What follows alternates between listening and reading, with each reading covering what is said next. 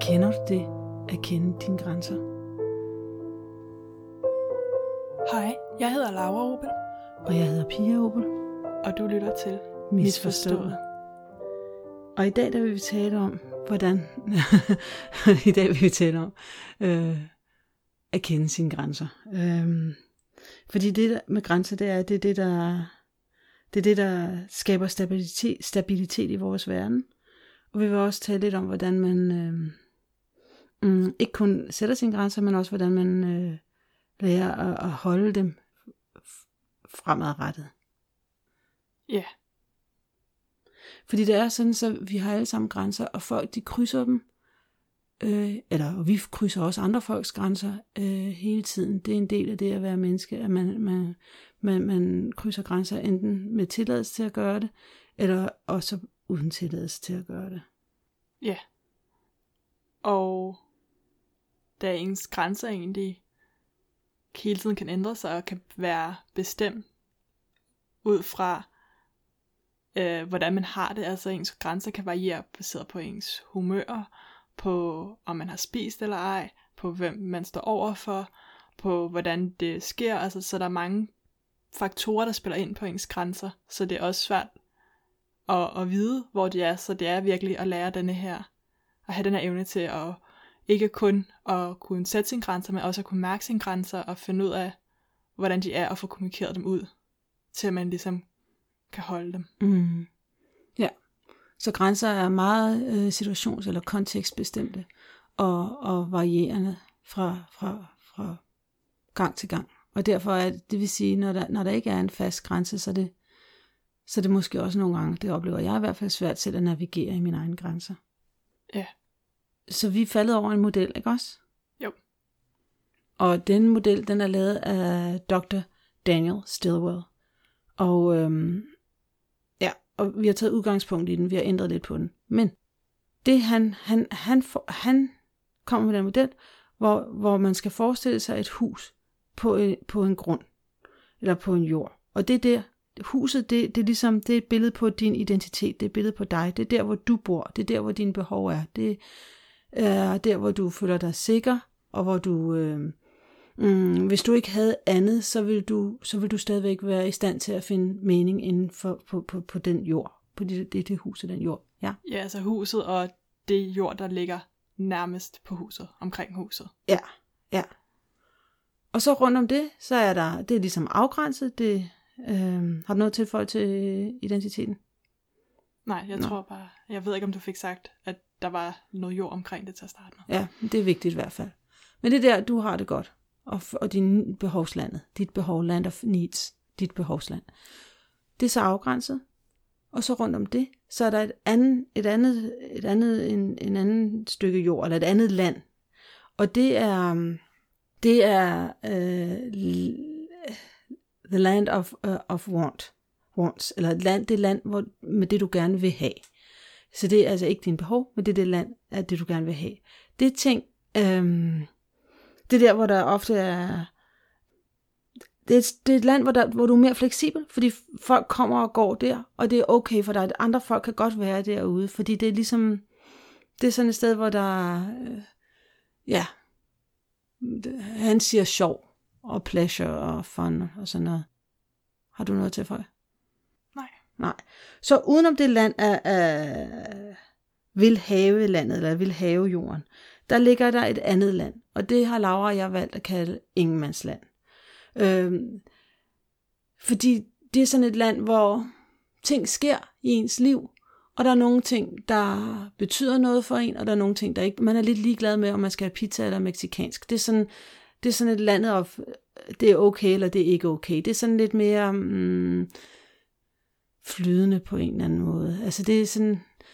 Men, men ofte, så tror man, nogle gange kan det ske i det land, at man tror, der er noget, der er farligt, men i virkeligheden er det bare, fordi det er ikke særlig behageligt. Altså, der, nogle gange kan man godt komme til at fejl, fejltolke lidt i det land, men det er sådan lidt mere, ja. Ja. Og så er der også, jeg måske har jeg glemt at sige, så er der også et hegn rundt om det.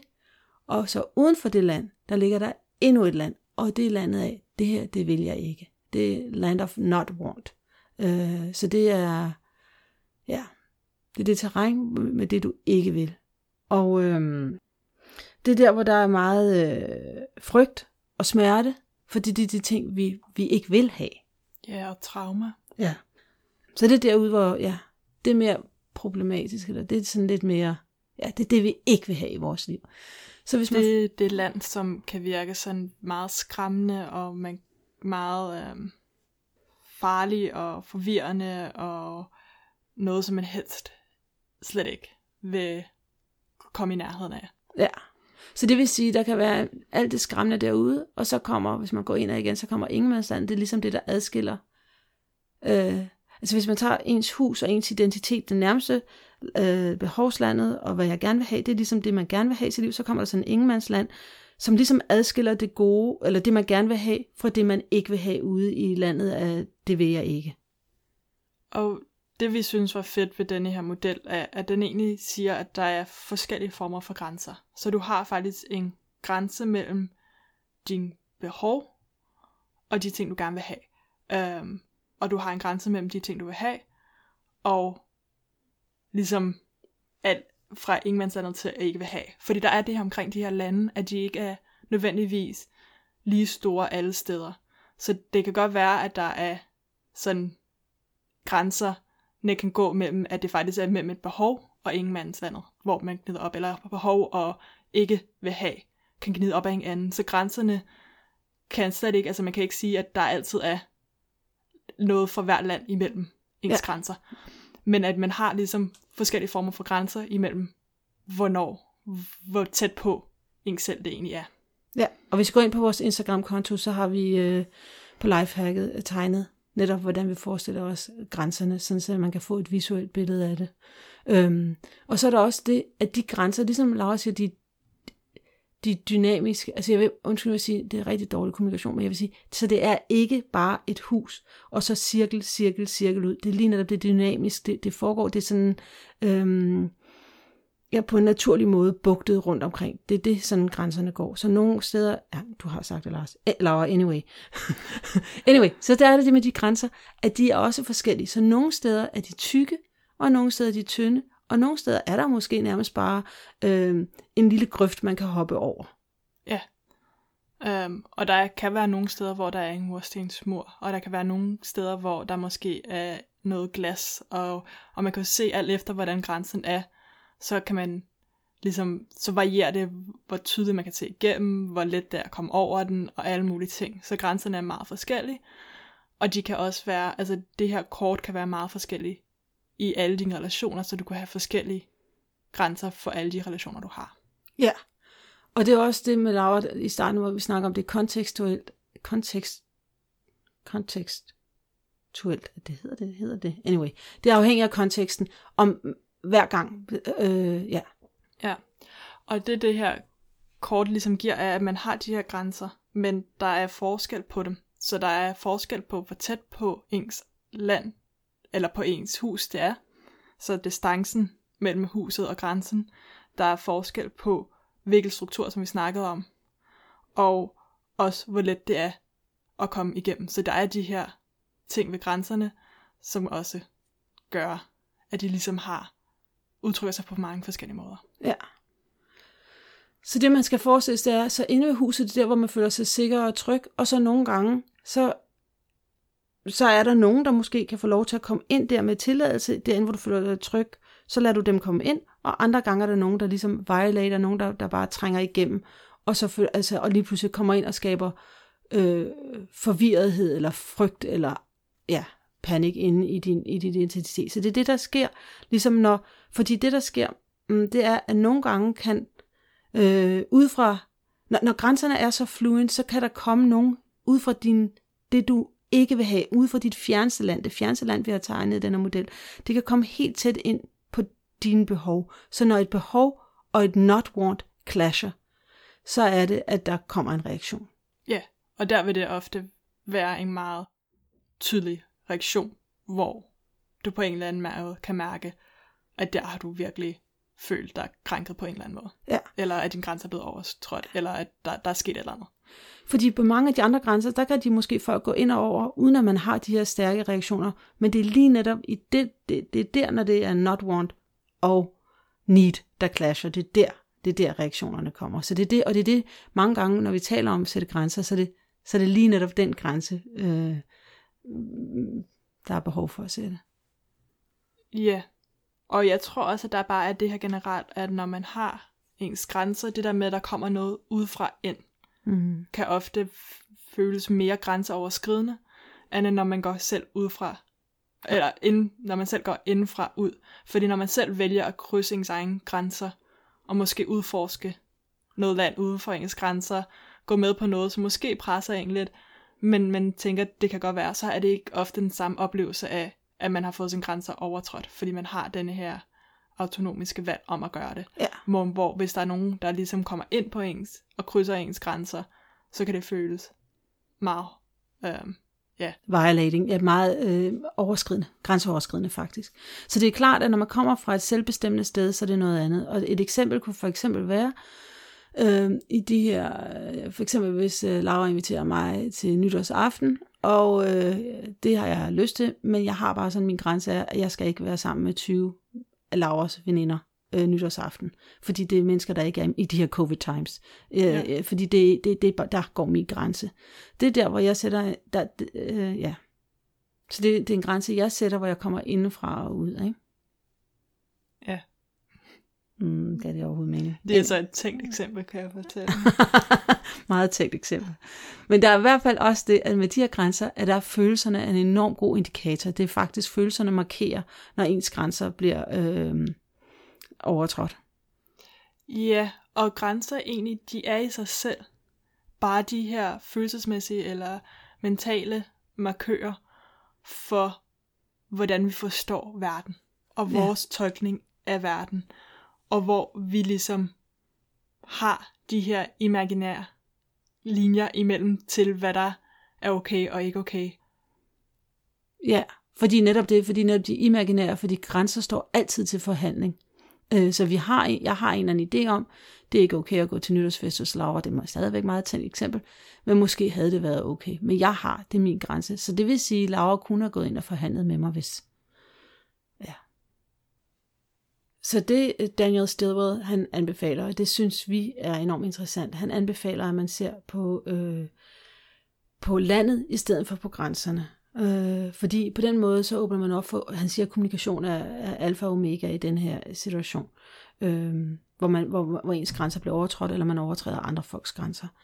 Så han siger, tænk på landet i stedet for grænserne. For eksempel, hvad er det, der er mit behov?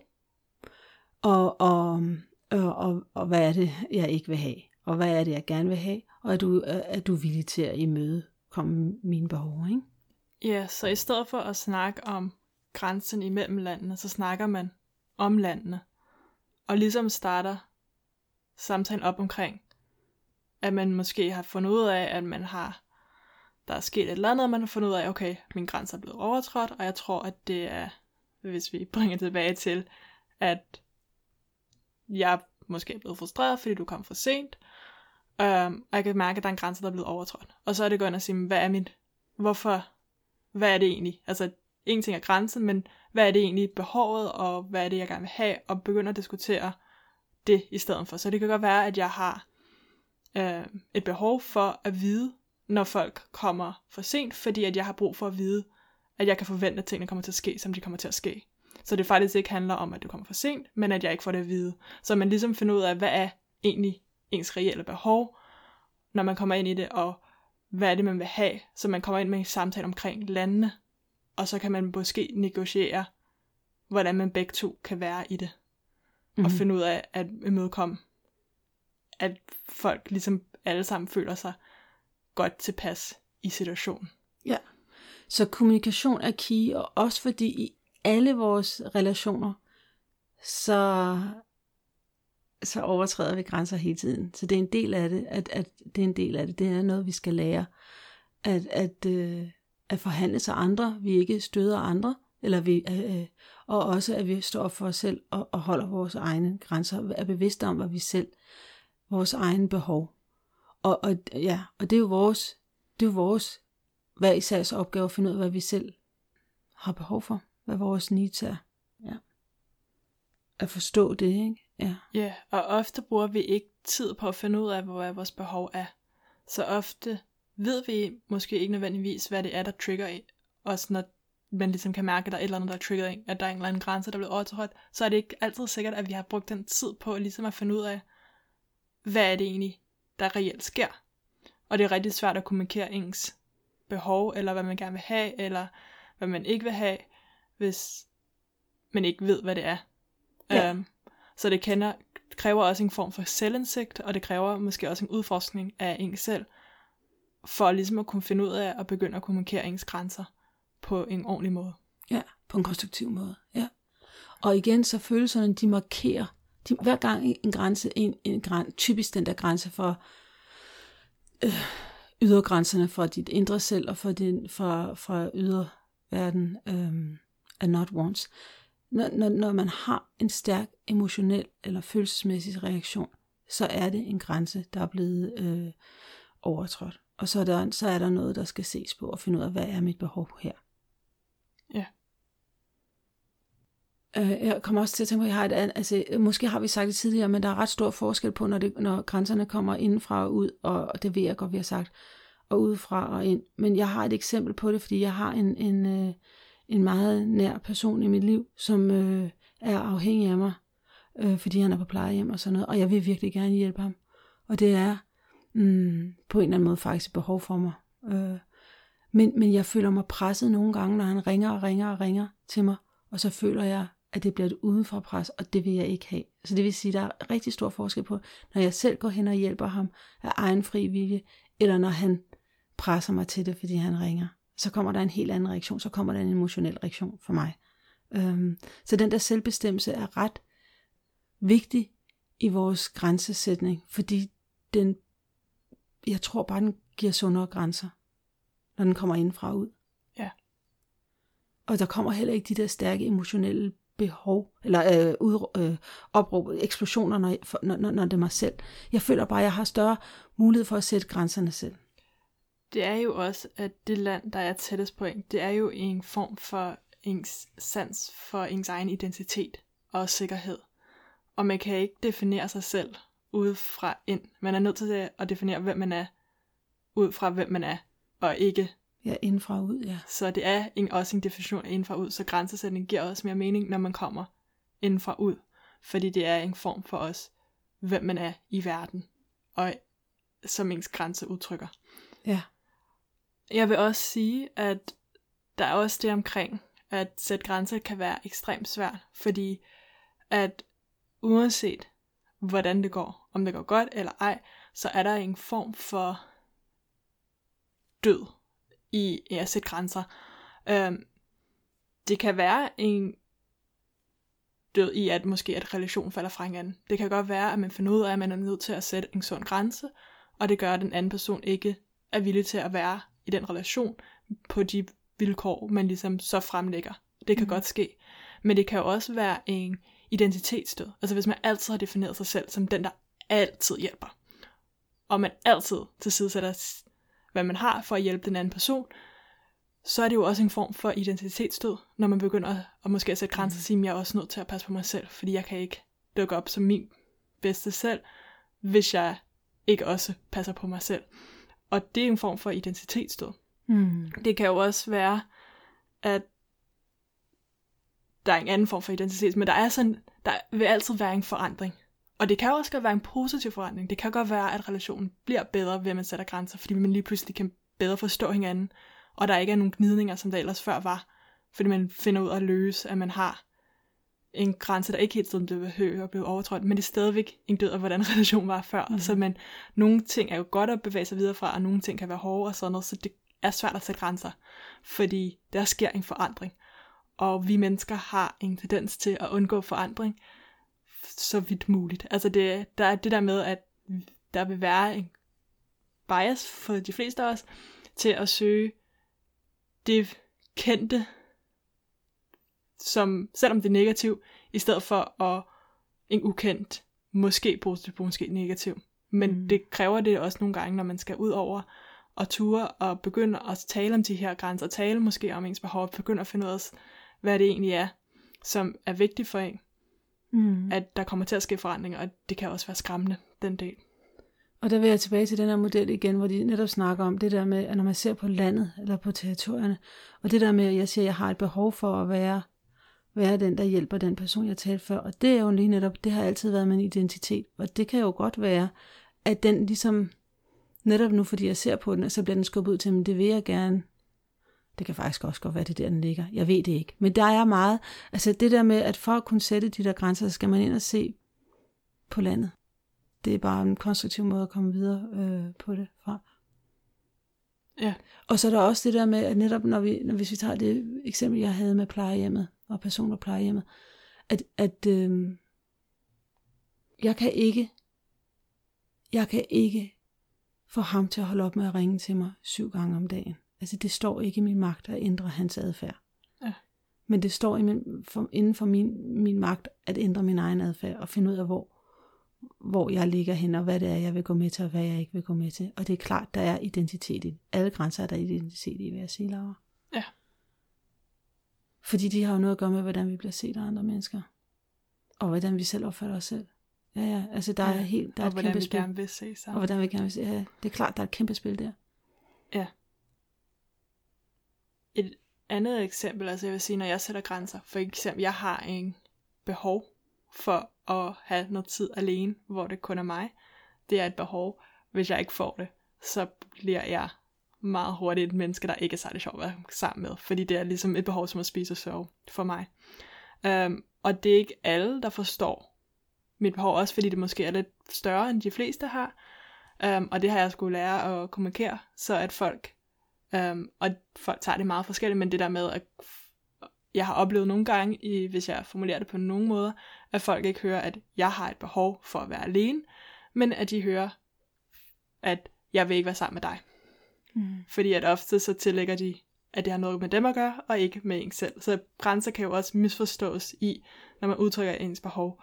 Og derfor er det virkelig vigtigt at kommunikere, når man snakker om ens behov og hvad man gerne vil have, at man sørger for, at det er tydeligt, at det er for en selv et behov, og det kommer fra en selv, og, og det ligesom holder det til sig selv og ens, og ikke tillægger den anden noget, så man ikke har det der med, at, at man siger, at den anden person gøre noget, fordi det kan man ikke styre. Man kan kun styre, hvad man selv har behov for at Altså, jeg ved ikke, om det giver mening. Nej, men det der med, at man skal være ærlig eller transparent, og man skal ikke gå ind og prøve måske at være helgen, øh, hvis man fik sådan, ikke? Altså, nu går jeg lidt tilbage til øh, dramatrikanten, ikke? Altså, det der, man skal være ærlig i sin egen behov.